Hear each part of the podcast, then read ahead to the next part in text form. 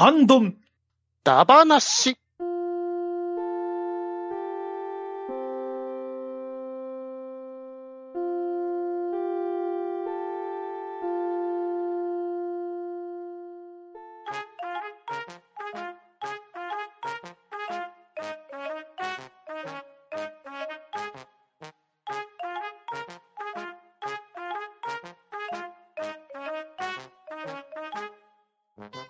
はい、こんばんは。ハンドンダ話始めていきたいと思います。まず、出席取ります。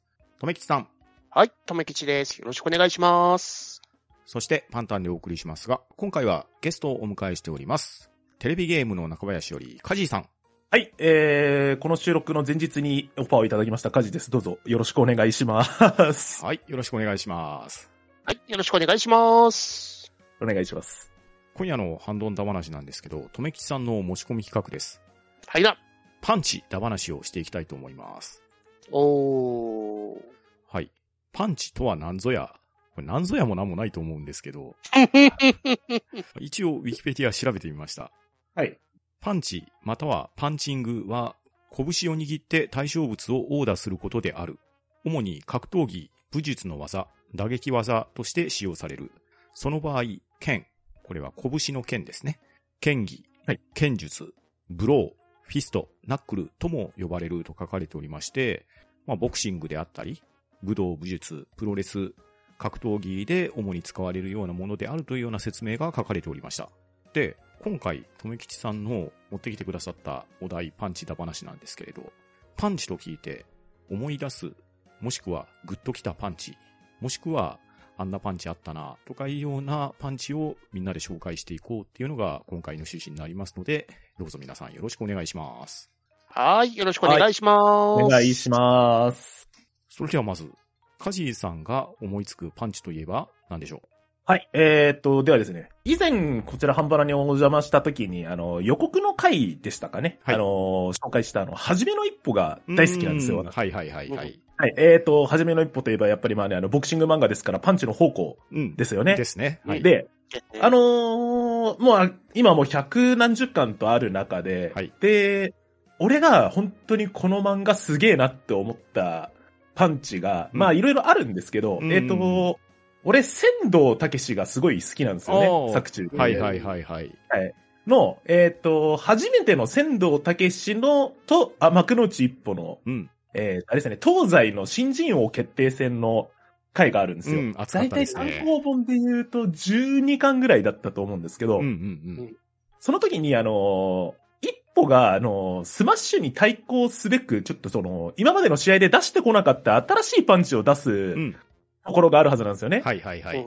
はい。それが、あのー、一番最初の一歩対宮田のスパーの時に、えー、一歩が自分で編み出した、そのフックと見せかけてアッパーを打つっていうブローがあったと思うんですけど、それを先導戦で使うんですよね。はいはい、それが要は、あのー、実際のパンチの軌道で見ると、その仙道武史の必殺技であるあのスマッシュをモチーフにしているのと、うん、まあほとんど変わらないブローであるみたいなところで、スマッシュ同士の戦いになるんですよね。はいはいはい。ええ。なんですけど、その時に宮田戦で使って、以来まだ一回も使ってなかったんで、うん、まだ最初その感覚がつかめてない状態のところがしばらく続くんですよね。はいはい。そう。も、あの時はもっとこうだったみたいな時の、えっとね、にかいめかなんかでやった時に、仙道と一歩が同じタイミングで顔に食らってる一コマがあるはずなんですよ。うんうんうんうん、あのコマをあの初めて見た時に、多分今までってそのなんかどっちもボロボロになってるとかあると思うんですけど、はいはいはい、女同じタイミングでもらうっていうシーンなかったはずなんですよね。うんうんうん、はい。その時に見た時のあのひしゃげてる一歩と仙道のあの顔の一コマ、俺未だにすごい好きなんですよ。うんうんうん、はい。見てもらえればなと思ってちょっとねググってみたんですけど、ちょっとそのコマ見当たらなかったんでね。ぜひちょっとあのはい。ちょっとこれ見て気になった方はぜひねあの初めの一歩のじゅうにかんを見ていただけるとわかると思うのでちょっと調べてみていただきたいなと思うんですけれども。はいはいはい。はい。なので、私は基本的にその後も、まあ一応今も追ってますけれども、その仙道が絡んでくる、うんえー、話結構好きなんですよね。そうですね。メキシコあたり、あたりも熱かったですね。はい、そうですね。で、い、で、仙道もね、あの、次世界戦が一応確定できるところまで来ましたから。うん、ですよね。うん。まだ今後、あと何年後になるか分かんない大丈夫ですよ。僕も現役で追っかけてますんで。はいはい、もしかしたら、リカルド・マルチネスやらないかもしれないっていうね、ルートもまだ あ, あり得るから、あれ。確かに。あれっていう、ね、ところのね、あの、一歩の、えー、スマッシュをぜひね、一押しさせていただきたくて、今回紹介させていただいております。はい。ということで、私からいっこめは以上でございます。はい。ありがとうございます。はい。ありがとうございます。では続きまして、とめきちさんがパンチと聞いて思い出すものは何でしょう？はい、えー。パンチと聞いて思い出す格闘家でございますね。お。お。はい。えー、プライドで大活躍されてた。イゴール・ボブチャンチンでございます。ほうほうほうほう。なるほど、なるほど。いやーね、もう彼のパンチ、あの、ロシアンフックですね。うん。うん。それがね、ほんと痺れるんですよ。あのプライドという場で出す彼のパンチですよ。実際食らった人間も痺れてますよね、それね。痺れますね。一瞬で意識飛びますからね。いやーね、本当にロシア勢のあのパンチってなんであんな怖いんだろうってぐらい強いですからね。いやもう、彼がもう本当にパンチパンチのラッシュで ケーオー していくから、もう、機体の最終兵器という、ね、異名を持ってましたからね。うんいや特に思い出すのが、あの、プライドフォーのあの、ゲイリー・グッドリッチ戦ですよね。うんうんうんうん。うん、コーナーポストに追い詰めたゲイリー・グッドリッチを、あの、ロシアンフックでガーンやって、ゲイリー・グッドリッチが完全に意識失ってましたからね。いやね、本当にあの、ネワザーリーの総合格闘技の中で、あんなに捨て身のようなロシアンフックというフィニッシュブローですね。あれをあんなに綺麗に決めれる格闘家って、本当にね、彼、彼とか、まあ、ヒョードルも結構フィニッシュブローで使ってましたけど、やっぱりボブチャンチンのロシアンフックが一番かっこよかったなって感じで、私はまあ、パンチと言ったらイゴール・ボブチャンチンを私は推したいですね。うん、なるほど。はいはいはいはい、うんパンチってそのキックとかと、まあ、寝技に関してはまた別の攻め方になりますけど、パンチってやっぱ足と比べるとリーチ短い分、やっぱ結構リスキーなところもあるじゃないですか。うん、ですね。そう、それでもやっぱパンチで攻めに行けるっていう格闘家、プライドとかだと、本当ほとんどいなかったですもんね。なかったですからね。しかもパンチで ケーオー 取れる選手ってのもなかなかいなかったですからね。うん。ですよね、うん。いや、本当に痺れるファイトスタイルだったんですよね。一度食らってみたい。コーナーポスト席受けて、あの、食らってみたいですね。ねえ、あの、板垣先生の漫画だったら、ポツンって感じで真っ黒になるでしょうね。はい、というわけで私の推しパンチはロシアンフックでございます。ありがとうございます。はい、ありがとうございます。はい、ありがとうございます。では続きまして、私パンタンが印象に残っているパンチなんですけど、すいません、カジーさんとトメキさんが非常にいいパンチを持ってきた中、これを出してしまうのはどうかなとはばかられる気持ちではあるんですけど。ほ。お。このパンチでね、まず何を思い出したかって言ったらミッキー・ロークなんですよ。猫パンチですね。まあこれご存知の人はいるのかな？若い人はちょっとわかんないかもしれないですけど、ミッキー・ローク、まあ俳優さんですよ。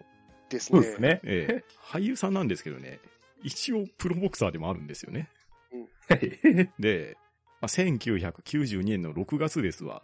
ボクシングの試合するために来日して、両国国技館で、これ、あんまり相手の記憶がなかったんで、今回ちょっと調べたんですけど、はい。ダリル・ミラーっていう選手とね、ボクシングしたんですよ。はい、で、戦歴だけ言うと、いちラウンドにふんじゅうよんびょう、右フック ケーオー 勝ちなんですけど、はい、これね、僕テレビで見てたんですけどね、開いた口が塞がらないようなパンチなんですよ。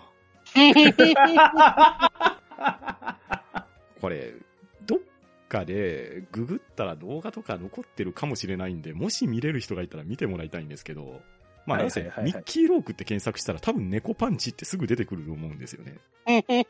出てきますね、ええ、もうなんかね、観客も半笑いしてるんですよこれ。なんでそのパンチで倒れるんだみたいないちラウンド勝利だったんですね。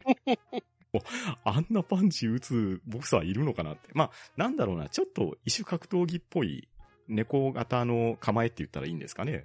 はいはいはい。まあそういうファイティングポーズではあったんですけど、でまたね、ミッキーロークが白いボクシンググローブつけて戦ってたんですよ、確か。うん、で、まあ、それも相まって、なんかね、こう、本当に猫手でパンチ打ってるみたいな感じで、で、最後のとどめになった右フックが、もうどう考えても顔撫でてるように見えるんですよ。これでそんなに派手に倒れますかねみたいなね。で、確か当時ね、片岡鶴太郎が解説してたのかなゲストで。うん、なんか、このパンチで倒れるのはおかしいでしょみたいなこと言ってたような気がするんですよ。いやー、だから、なんでしょうね、まともなパンチを上げるべきかなとも思ったんですけど、どうもパンチと聞くと猫パンチっていうのがね、条件反射で頭に浮かんでしまってですね、と今回一発目のパンチは、おそらくみんなが上げる中で最弱であろうミッキー・ロークの猫パンチを上げてみようかなと思いまして持ってきました。いいもの持ってきますね。いやー、かぶったなー。かぶったんだ。マジでちょっと違うの探してこないとな。申し訳ない。いやいやいや、大丈夫です。まあでも、ミッキーロークって知らなかったですけど、当時読んでた、多分、破壊王のりたかだったかな。はあ、はあはあ、マガジンであったやつですね。うんうん、あれかなんかで、猫パンチ、あ、ミッキーロークばりのみたいな、そうそうそう、そんなネタがあったような。いや、いや当時これかなり話題になりましたよ。ですよね。いやー。いやミッキー・ロークさん、うん、まあこういう一面もあったんだよっていうね、懐かしい話で持ってきてみました。今ちょうどあの、はい、ニコニコ動画の方で確認しましたけど、やっぱり猫パンチですね。ニコニコ動画で見えるんですね。ありましたね。いやー、びっくりするようないちラウンド ケーオー なんで。いやーって感じのパンチですもんね。多分ニコニコ動画だったらなんかコメントがすごいことになってそうですね。来た来たっていう、そんな感じだったんで。いや、もうこれ当時のことを思い出して見る人は、あーって思うでしょうし、見たことない人が見てもなかなかな衝撃映像なんで。ぜひ見れる環境があったら見てやってください。はい、ありがとうございます。はい、ありがとうございます。はい、それではパンチに発目いってみましょうか。はーい。はい。では梶井さん、パンチに発目お願いします。じゃあ、えっと富吉さんがね、あのじゃあプライドを持ってきていただいてたので、じゃあ私の場合はじゃああの ケーワン からいきたいと思います。おおー。えっと、まあ私でも ケーワン って言っても結構 ケーワン の発足からそんなご、ろくねんぐらいしか見てないんですけど、うんうんうん、その時の、えー、っと、せんきゅうひゃくきゅうじゅうきゅうねんだったかなあの、うんうん、ピーター・アーツ対ジェロム・レバンナー。はいはいはいはい。はい。あんですね。はい。あの、大逆転 ケーオー 劇って言われてる一戦ですよね。うんうん、その、まあ、ピーターアーツもピーターアーツで、あの、バックブロー、あの、裏剣武器にしてるね、うんうん、あの、ファイターでもあったと思うんですけれども、ジェロム・レバンナはね、あの、もうパンチ一発で、もうワンパンで倒すみたいな、ね、多分キャッチコピーで売られてたと思うんですけれども、うん、本当にその、はい、そのね、あの、キャッチコピーに紛うことない、えー、あれですね、あの、確かいっぷんよんじゅうびょうぐらいで多分試合ついてると思うんですけど、うんうん、ゴング鳴ってから最初のピーターアーツのあのー、ハイキックかなんかでジェロム・レバンナまずもう速攻でダウン奪われちゃうんですよね、うんうん、そうでなんだけどまあ起きてきて、えー、そのまままたファイト再開してもまあピーターアーツ優勢でで何回か途中スリップダウンとかも入ったりとかしてる中でピーターアーツがもうこれはもうバンナ勝てねえだろうとか思ってた矢先のねアーツのラッシュ中に返したあのジェロム・レバンナの左フックを思いっきり顎に食らったピーター・アーツがドスンとダウンして、うん、でそのままね立ち上がれずに ケーオー 勝ちっていうねあの本当にドラマチックな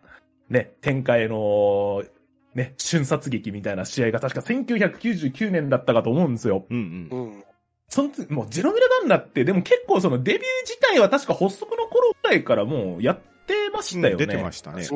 うん、出てました、ね。あれだよね。あの家庭用ゲームであった ケーワン グランプリきゅうじゅうごにも確かバンナいたと思うし。懐かしいですね。まあその中でいうあのねまあ大体 ケーワン って言ったらその当時になったらまああのフグとか、うん、あとホホーストとか、はいはいはい、いっぱいいましたけど、ね、マイク・ベルナルドとか、うんはい、その中でやっぱちょっとやっぱバンナってまだその時まだそんなまだそのベルナルドとかと比べて多分一回りからちゃったと思うんですよね。うんうんうんで、途中から、まあ、あの、肉体改造で、ほんと一回り、ね、階級上がるぐらいの、ね、あの、パンプアップをした上での、で、まだその時まだもう全然現役で暴君とか呼ばれてた時代のアーツを一発でダウンさせるっていうのをみ、多分当時見た時に、あの、会場もものすごい盛り上がってる映像、多分今も見れると思うんですよね、探せばね。うん、うんうん。でも本当に見た時に、確かね、兄弟か誰かと一緒に見たと思うんですけどね、あれ見た時に、マジでって言ってなんか立ち上がってみた覚えあるんですよ。うん。でも、でもその、多分ね、アーツの背中越しのカメラでしか多分残ってないんですよね、あの時の映像、多分。うんうんうんうん、そう。だから見た時にどんぐらいの差で入ったのかっていうのは多分ね、結構ね、どんな感じだったのでもそんなに明確に、あ、ここで、みたいな、すげえインパクトだみたいな映像って俺あんま印象に残ってないんですよね。うんうん。うん。いや、なんで、だからどんぐらいすごいのかって言われるとあんま見てもなんかピンとこないかもしれないですけど、あの、食らって倒れて、立ち上がろうとしているアーツが完全に向こうの世界行ってるんですよ、顔が。うんうんうん、あの、顎にもらったピーターアーツっていうモノマネを売りにしてる俺の役者仲間が一人いるんですけど。細かすぎる床が開くやつじゃないですか、それ。ぐらい、もう本当に、あの一発で本当にアーツはもう本当意識を失ってるレベルじゃねえんだろうなっていう感じの瞬間は映像に残ってるはずなんですよ。うん、それをちょっと見ていただきたいなって。って思いますね。なるほど。はい。ということで、まあ ケーワン ファイターはね、あの蹴りとパンチとまあ膝とかいっぱいありますけど、まあ、うん、本当に打撃だけで戦うスポーツで今もね、那須川天心とかやったりしてますけれども、うんうんうんうん、打撃は打撃、打撃のみは打撃のみでやっぱ熱い展開あったりするので、ぜひね皆さん興味あったら見ていただきたいなと思います。ということで、えー、きゅうじゅうきゅうねんのピーターアーツとジロムネバンナのお話しさせていただきました。どうもありがとうございます。はい。ありがとうございます。ありがとうございます。はい。では続きまして、とみきちさんのに発目のパンチは何でしょう？はい。私のに発目のパンチは、映画のあの、リアルスティールという映画の中で、うんうんえー、最後のタイトルマッチのシーンで、あの、ゼウスというチャンピオンに、あの、コーナーに押し付けられて猛攻をしのいで、で、その猛攻をかいくぐって、放つジャンピングパンチがもう、本当本当に惜しいですございますね。なるほど。うん。で、こちらのリアルスティールという映画はにせんじゅういちねんの映画で、主演はあのヒュー・ジャックマン、あのウルヴァリンとかやられてる方ですね。はいはいはいはいはいはいはい。で、その方がそのヒュー・ジャックマンのキャラあの人がもともとボクシングをやってたんですけど、世間があのロボット格闘技がブームになって、うん、で人間の格闘家はもうお払い箱になってるんですよね。ほうほうほうほう。で、そんな中、そのヒュー・ジャックマンのキャラクターが、まあ、あのー、ロボットのプロモーター、あの、ボクサー、プロモーターみたいな感じで生計立ててたんですけど、まあ、いろんなことがありまして、スクラップみたいな、あの、アトムというロボットを拾って、それで、まあ、物語が進んでいく中、最終的にタイトルマッチまでたどり着くわけですね。うん。うん。で、まあ、ゼウスというチャンピオンがいるんですけど、ゼウスのチャンピオンの猛攻で、あのー、音声認識ソフトが壊れてしまったんですよね。その、アトムの。うんうんうん、で、その、リングサイドから指示飛ばしてるのに、もう全然動かなくなっちゃって、で、さあどうしようって形で。で、その中、その、息子さんですね。その、ヒュー・ジャックマンの息子が、その、音声認識システムを切って、あの、トレースシステムをオンするわけですね。ほう。うん。で、トレースシステムをオンすると、その、見たものを模倣するというシステムに変わるんですよ。うんうん、で、お父さんもともとプロボクサーですよね。うんうんうん、俺の動きを見ろと。おロボットに語りかけるんですよ。はいはいはいはい、はい。で、そのラストラウンドはもう、そのお父さんはずっとシャドーボクシングをしてるんですよね。ほうほうほう。うん、で、そのシャドーボクシングを模倣して、そのアトムはずっと動き続けるんですよね。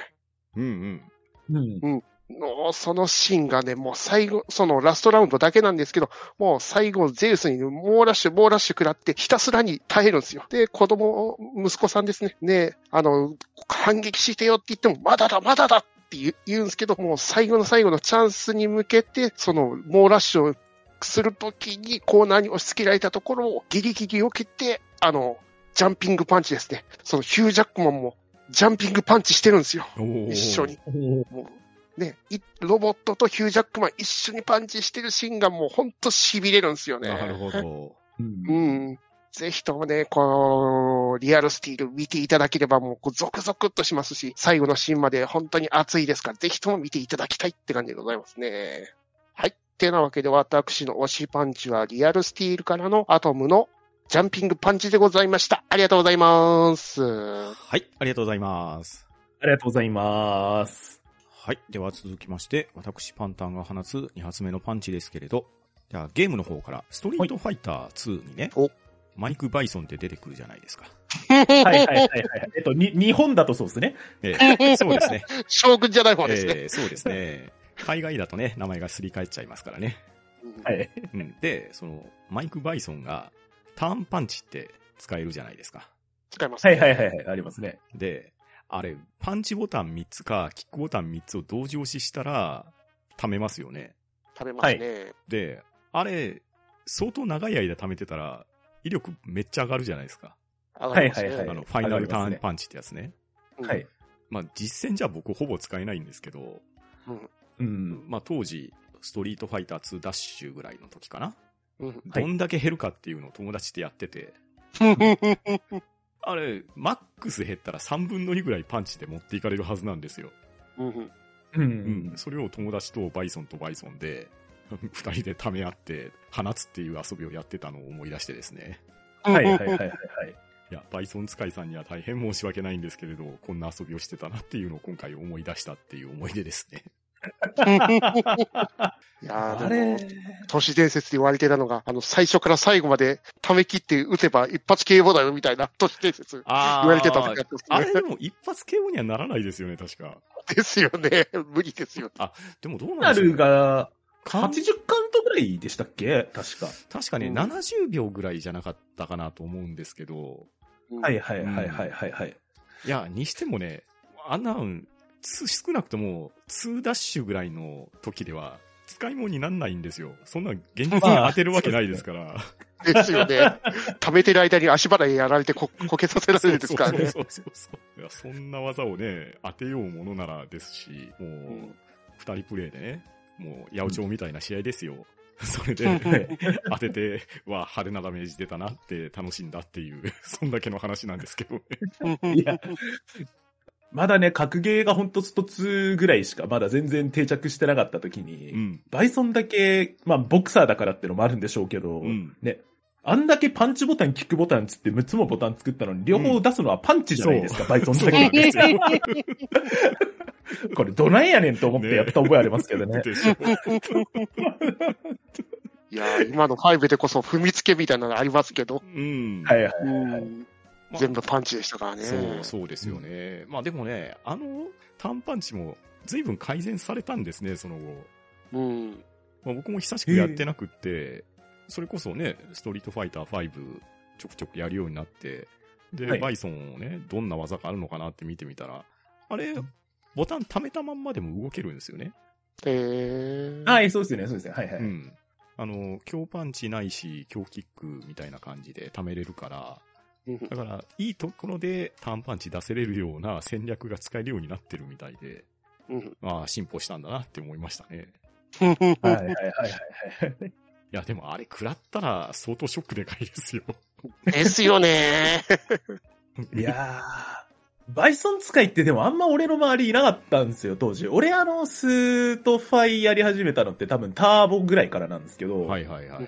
多分みんな使ってたのって、あの当時、スーファミのターボからだと四天王が初めて使えるようになったゲームだったんで、うんうんうん、やっぱみんな使うとしたら、まあ、バルログとか、確かにまあ、サガットとか、うん、で、俺はかたくなにずっとダルシム使ってたタイプなんで、なるほど。あんなやっぱその、バイソンを使うことって、あんま誰もいなかったんでしょうけど、うん、なんだかんだ、まあ、ちょっと別先になりますけど、ストゼロスリーになってバイソンいきなり復活したりしたじゃないですか。うんうんうん、だから、まあまあ、あの、なんかいろいろ根強い人気はあったんじゃねえかなとはちょっと個人的には思ってるんですけどね。うん。うん、いや実際ね、うまいバイソン使いの人とかもいるのはいましたからね。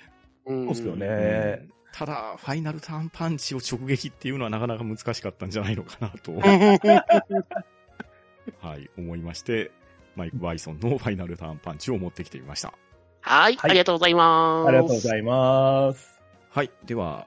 パンチと聞いて思い出すさん発目行ってみたいと思うんですが、ではカジーさんのパンチさん発目は何でしょう。はい、えっ、ー、とミッキーローク取られちゃったんでちょっと今思いっきり頑張って考えてたんですけど、あの格闘系 YouTube とかってお二人見られます？ YouTube ですか？あ、あんまり見ないですね。あの、朝倉未来、朝倉海とか、あの、那須川天心とかもいろいろやってますけど、ほうほう、はいな。その格闘家のチャンネルの中で、今年からかな？いや、結構前からなんかその、誰かの企画で呼ばれてる感じの人で、あの、ジークンドーを使ってる人が、有名な人がいらっしゃるんですよ。ほうほうほうほう。で、今年からから自分で多分チャンネルを持ち始めて、えー、ワンインチチャンネルみたいなのをやってる、あの、石井東吾さんっていう、そのジークンドーの使い手の方が YouTube やられてるんですけど、ほうほうほうほう。はい。あのー、チャンネル名がそのワンインチっていうのが入ってるってことは、あのー、まあ、あの、パンタさん、あの、初めよく見られてるから多分ご存知かもしれないですけど、うん、あの、うん、一歩があの、ダページ戦で見せたあの、接触状態でのリブローみたいなのあるじゃないですか。距離が短くっても威力出るやつですね。はい、そうです、そうです。みたいな感じで、本当に、あのー、無寸形って言われてる、はいはいはいはい、本当にその、拳を握り込むぐらいの距離で、うん、あの、重、重いパンチを打つみたいなのを実際に実践されて映像にしてる方がいらっしゃるんですよね。おー、それはすごい。はい。まあ、その場合は、その、無寸形っていう感じなので、その、要は、企画によっては、その、確か、朝倉海さんと、石井東吾さんと、もう一人、あの、確か、ウェイブっていう、なんか、また別の格闘技みたいなのをやられてる方がいて、うん、その、瓦割りをするみたいなコラボ企画があって、ほうほうほう。瓦に手触れたまんま、そのままにじゅうまい割るみたいなものもやったりしてるんですよ。うん。その、ただ、こういうのってなんか、バトル漫画とかを我々見てる側だと、え、実際に漫画でできるようなこと本当にできるんだ程度の話なんでしょうけど、多分、初めて見るような人たちとかって、もう理屈に合わない動きをしてるんですよね。どう見ても。いや、触ってるだけじゃん、みたいなやつとか。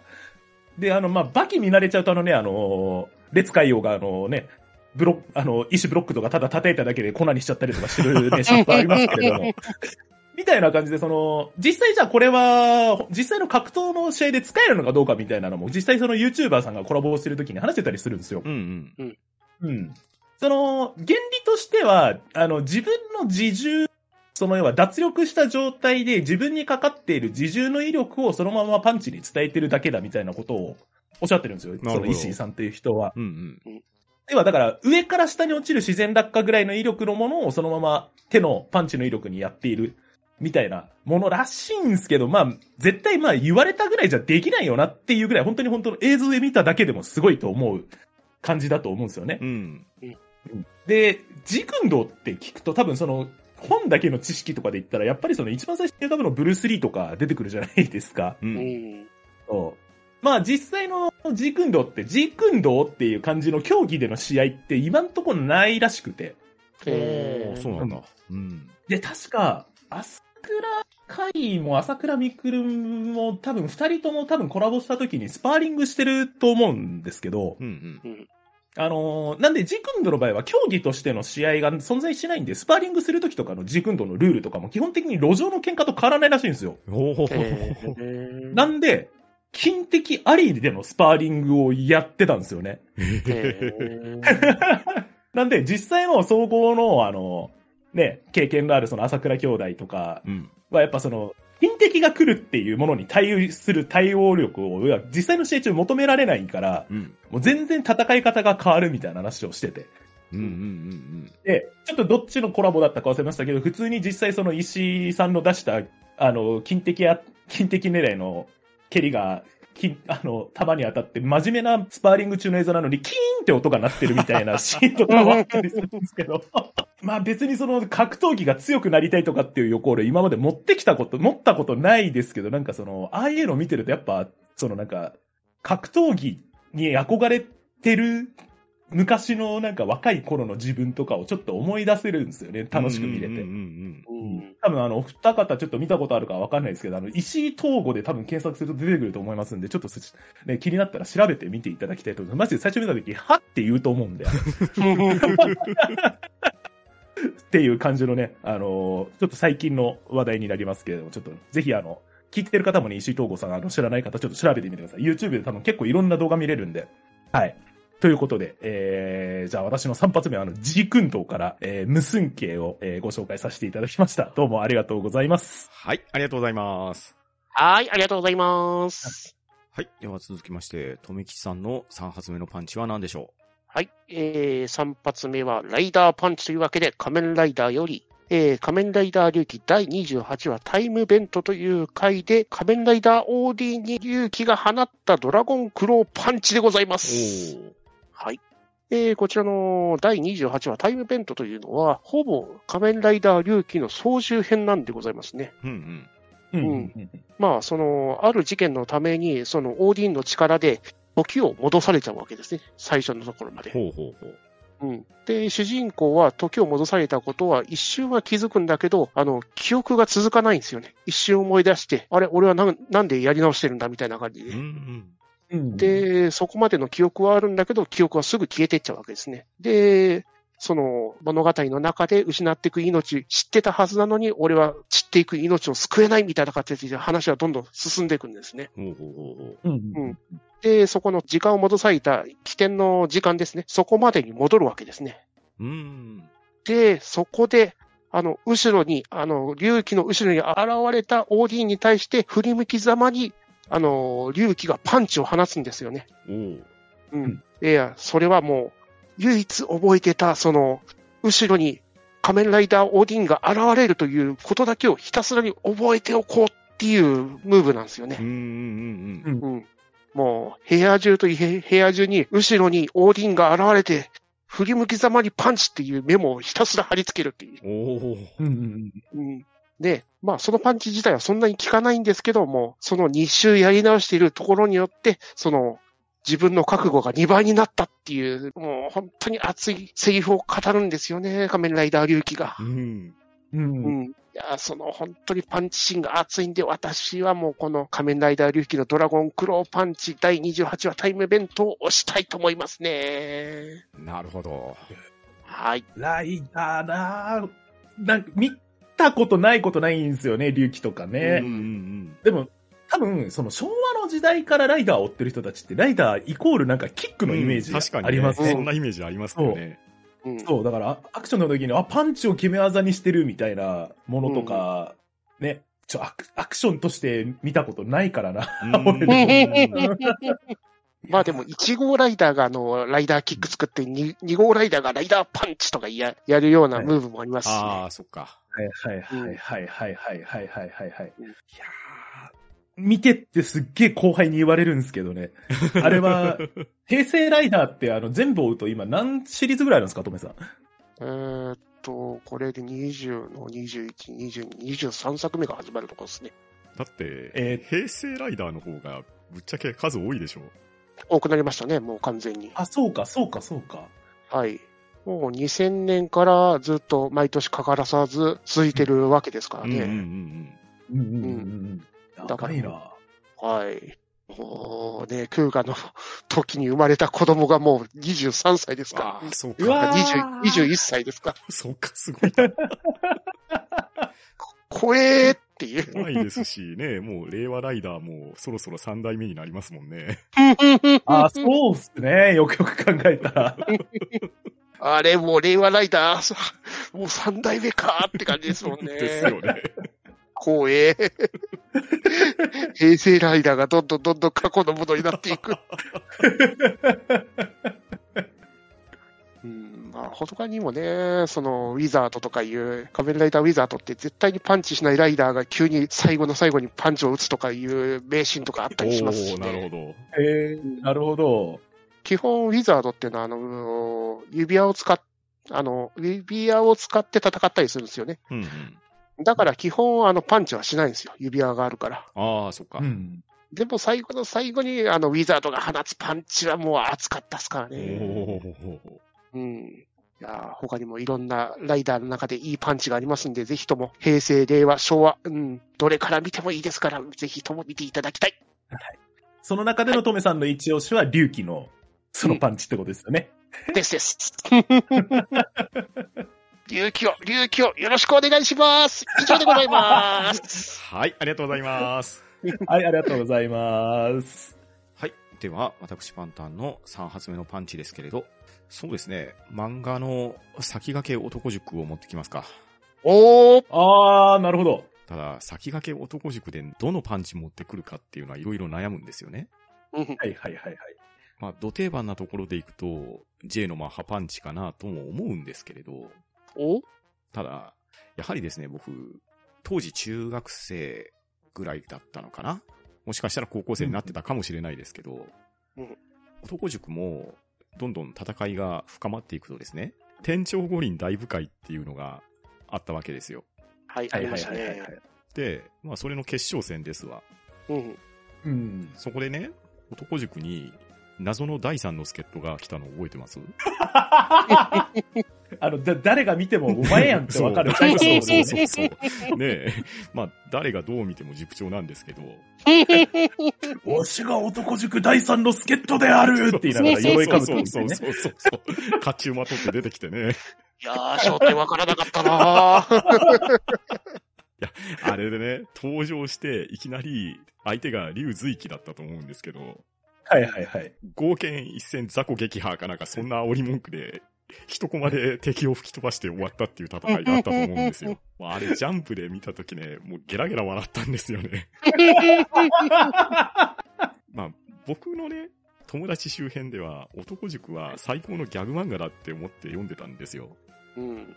まあ多分俺らもそう思って見てたと思います、えー、だいぶねもう悪ノリが進んでる頃なんですよね、この頃ってそうですね、もうね平島平八さんのもうなんという技かもわかんないですよね。本当にね合剣を投げ払っただけなんですよね。それで敵が針がかなり吹っ飛んでいくっていう、はい、とんでもないパンチを出して、まあその後もねなんか、はい、気合でパンチ出したりとか、まあ、やりたい放題してくれるんですけど、はい、いや、でもやっぱり登場した時の雑魚撃破の一撃、まあ、あれの衝撃に勝るもんはないなって感じがしてですね。いやー、J には非常に申し訳ないんですけれど、男塾塾長枝島平八さんの拳をあげたいと思います。ああ、しか、仕方ない。枝島平八では J は仕方ない。一応作中最強キャラですもんね。枝島平八ね、まあ。作中どころかね、他の作品でもね、嵐回ってますからね。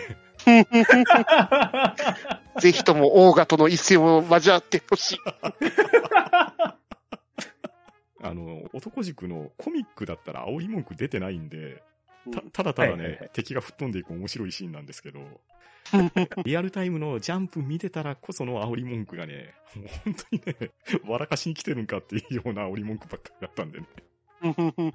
いやー、パンチと聞いて改めて思い出した枝島平八さんに感謝ですね。はい、ありがとうございます。ありがとうございます。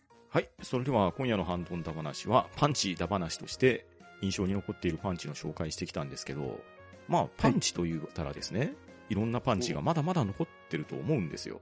ありますね。いや、それこそカジーさんって初めの一歩好きじゃないですか。はい、はい、大好きです。僕もね何個か候補に挙げてみたんですよ。はい。で、うん、やっぱり印象に残ってるのは高村さんなんですよ。うーん、ああ、なるほどなるほど、うん。高村さんがいちラウンドじゅうごびょう ケーオー とかした話があったと思うんですよ。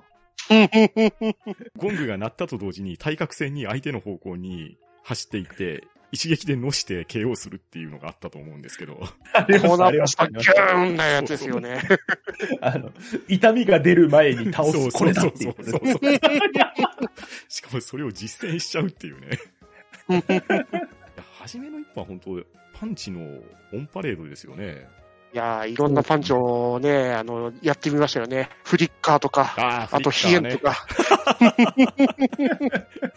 あー、出ないかな、やってみたいな、みたいな感じでシュッシュやってましたね。あの、ヒュンヒュンヒュンヒュンね、言うんですよね。あとチョッピングライトとか。チョッピングライトいいですよね。デンプシーロールとか、本当にできんのかみたいな、ね、ことやって。そうそうそう。あ、あ, あの、を見せた人たちって、あの、総じてみんな真島くんすっ飛ばすも大好きなんですよ。ああ、確かに確かに。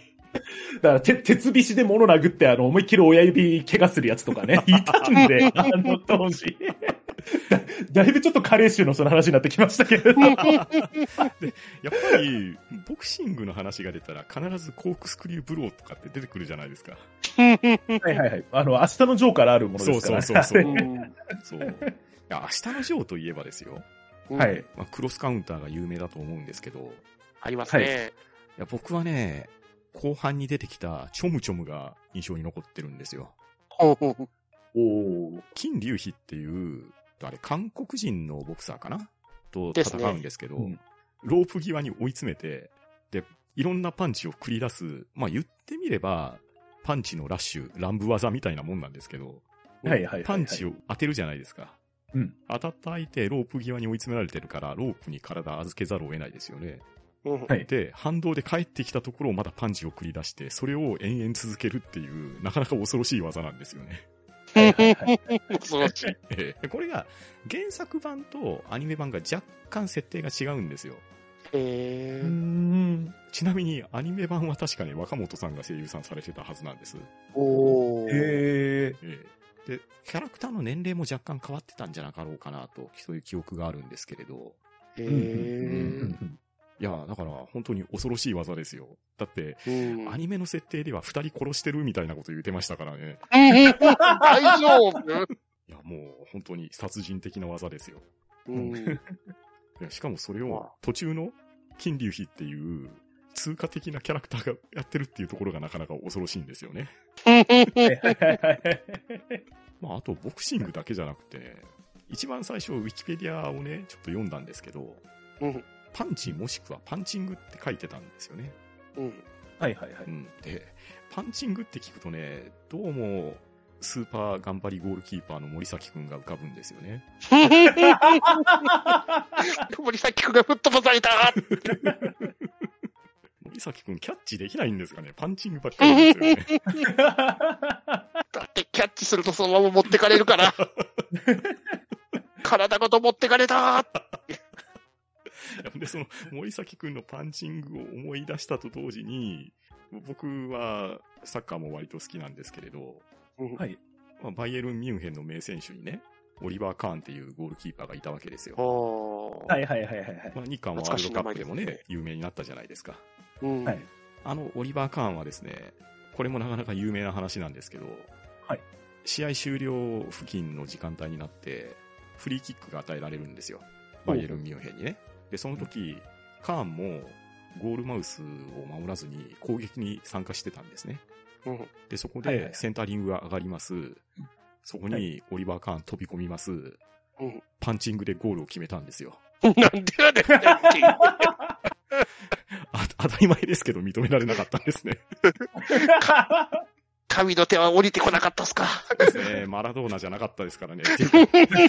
明らかにバレてますし、革新的にパンチングしてましたからね。ね、カーンじゃないですけど、ええ、なんか、なんか、もっとだずっと昔っすけど、あの、確か日本戦かなんかの、いつの時代だったか、ちょっとごめんなさい、全然情報ないんですけど、うん、ゴールキーパーがもう完全に、あのー、もう、ゴール近くにいない、うん、状態でもうシュートさえすれば入るみたいな時に、うん、確かに、確か日本チーム側だったと思うんですけど、唯一残ってたディフェンダーが打ったシュートをパンチングで弾き飛ばして退場になった話とかありませんでしたっけ？昔、ね。あの、恋のハンドになるんで、それは、一発レットですね。子供の時になんか、いや、プロ野球にあったチンプレー、コープレーみたいなの感じでそれ見させられてなんかギラギラ笑った覚えあるんですけど。いやまあね、サッカーの話題になってしまいましたけれど、まあ、他にもねパンチといえばジョジョの奇妙な冒険のズームパンチとかは有名なとこじゃないですかね。はいはいはいはいはいはい、はい、関節外して距離伸ばすとか言ってなかなかすごいことやってますよね。あとはジャンプつながりだったらやっぱり二重の極みですよね。ああそうか、そうですね。高校生時代ね、いろいろ真似したなと思って。できねえかなっていう。その、刹那の瞬間を改めてあの単位で知ると絶対無理じゃんって気づくんですけど、ね、ですよね。れいてんれいれい 何秒だよっていう、その刹那っていうのは、みたいな。あと、ジャンプ作品で忘れちゃいけないのが、やっぱり車田先生じゃないですか。ああ、もうパンチの宝庫ですね。うん、はい、ですよね。で、大体パンチ打って、頭からダイブして、グワシャっていう。そうそう。もう手をね、前に出すか、振り上げるかの違いぐらいですからね。いやーね、セイントセイヤでも、ね、グワシャになってましたしね。いやー、たくさんなってましたね。漫画でパンチは本当にいっぱいあるんだろうけど、うん、なんか特にジャンプのお約束って言ったら、まああのね、後にあの銀玉で坂田銀時も言ってましたけど、あの、必殺技のない漫画はヒットしないみたいなこと言われてて、その点で言ったら車田先生はその走りじゃないですか。そうですね。ですね、うん。小回りだけ見た瞬間、いや、アッパーカットじゃんと思っちゃうね、あの。そうそう。あ、ほんと、車田先生ごめんなさいですけど、この言い方しちゃうと。いや、もう見開きで相手がバゴーンって飛んでいくのが様式美ですからね。あとはね、あの、見てみたかったパンチってのあるんですよね、私の中で。はいはいはい。はいはい。えー、ジャイアントロボですよね。ああ、静かなる中将。ですです。シャドーボクシングですよね。あれは確かに見てみたかったな。見てみたかった。中将さん死んじゃうけど見てみたかった。作中で結局撃ってないんですかね。そう、そうですよ。撃ってないんですよ。俺、あの、スパロボですかジャイアントロボ知らなくて。うんうん、はい。そう。中将さん出てくるんですけど、結局何、なんか何があったとかでもなく、そのまま終わるから、うん、スパロボで出てくるジャイアントロボって。もうあれ、ね、なんとも言えないシャドーボクシングのシーンがたまらんのんですよ。急にネクタイを緩めてシュッシュッシュッシュやり始めますからね。で、なんでいいか足の裏からジェットが出ますからね。こで、この命にかけてると、ビッグバンパンチって言ったら、あの、銀蓮にならやめてください、長官って言われて、うん、吹っ飛ばされますからね。でしたでした。ああ、もう一回見たくなりますね、あれは。いや、あの、パンチがね、ドキュン、ドキュン、ドキュンっていう、あれも最高に、ね、最高なんですよね。ですね。臨界点戦みたいな感じで。うんうんうんうん。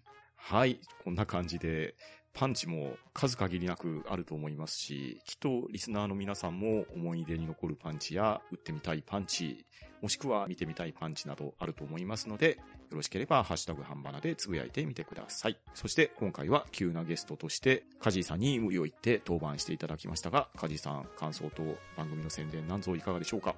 はい、えっと、裏の話をさせていただきますと、この収録の前日に、あれですよね、あの、パンタンさんと富吉さんと、うん、あの、月下の剣士ツーで対戦するっていう機会がありまして、その時に、あの、ちょっと無茶ぶりで申し訳ないんですけどって、パンタンさんからお声がけいただきまして、はい、あ、もう全然喜んでという形で、企画名がパンチだ話って、パンチってなんやねんって俺最初思ったところはあるんですけど。ですよねいきなりそこから始まるねやと思って。いやいや。ということで、ね、あの、チャンバラをやりながら、あの、パンチの話をするっていうね、依頼をいただいた、ね、あの、面白い日があったんですけれども、いや、本当にね、いろいろあの、ね、笑い話ばっかりさせていただきまして、本当にどうもありがとうございます。こん、こんな感じかどうかわからないですけど、まあ私もね、相方と一緒にあの、トークという名のパンチの推しをしている番組やってますので、ぜひそちらの方もね、検索いただければと思います。はい、えー、テレビゲームの中林、各週木曜日配信中でございます。どうぞよろしくお願いします。はい。本当に梶井さんには急な登板ありがとうございました。いえいえ、ございます。ありがとうございます。ぜひ、テレビゲームの中林を皆さんよろしくお願いしたいと思います。よろしくお願いします。よろしくお願いします。それでは今日皆さん、ありがとうございました。はい、ありがとうございました。ありがとうございました。あ、ん、ど、ん、と、ば、で、し、ロケットパンチ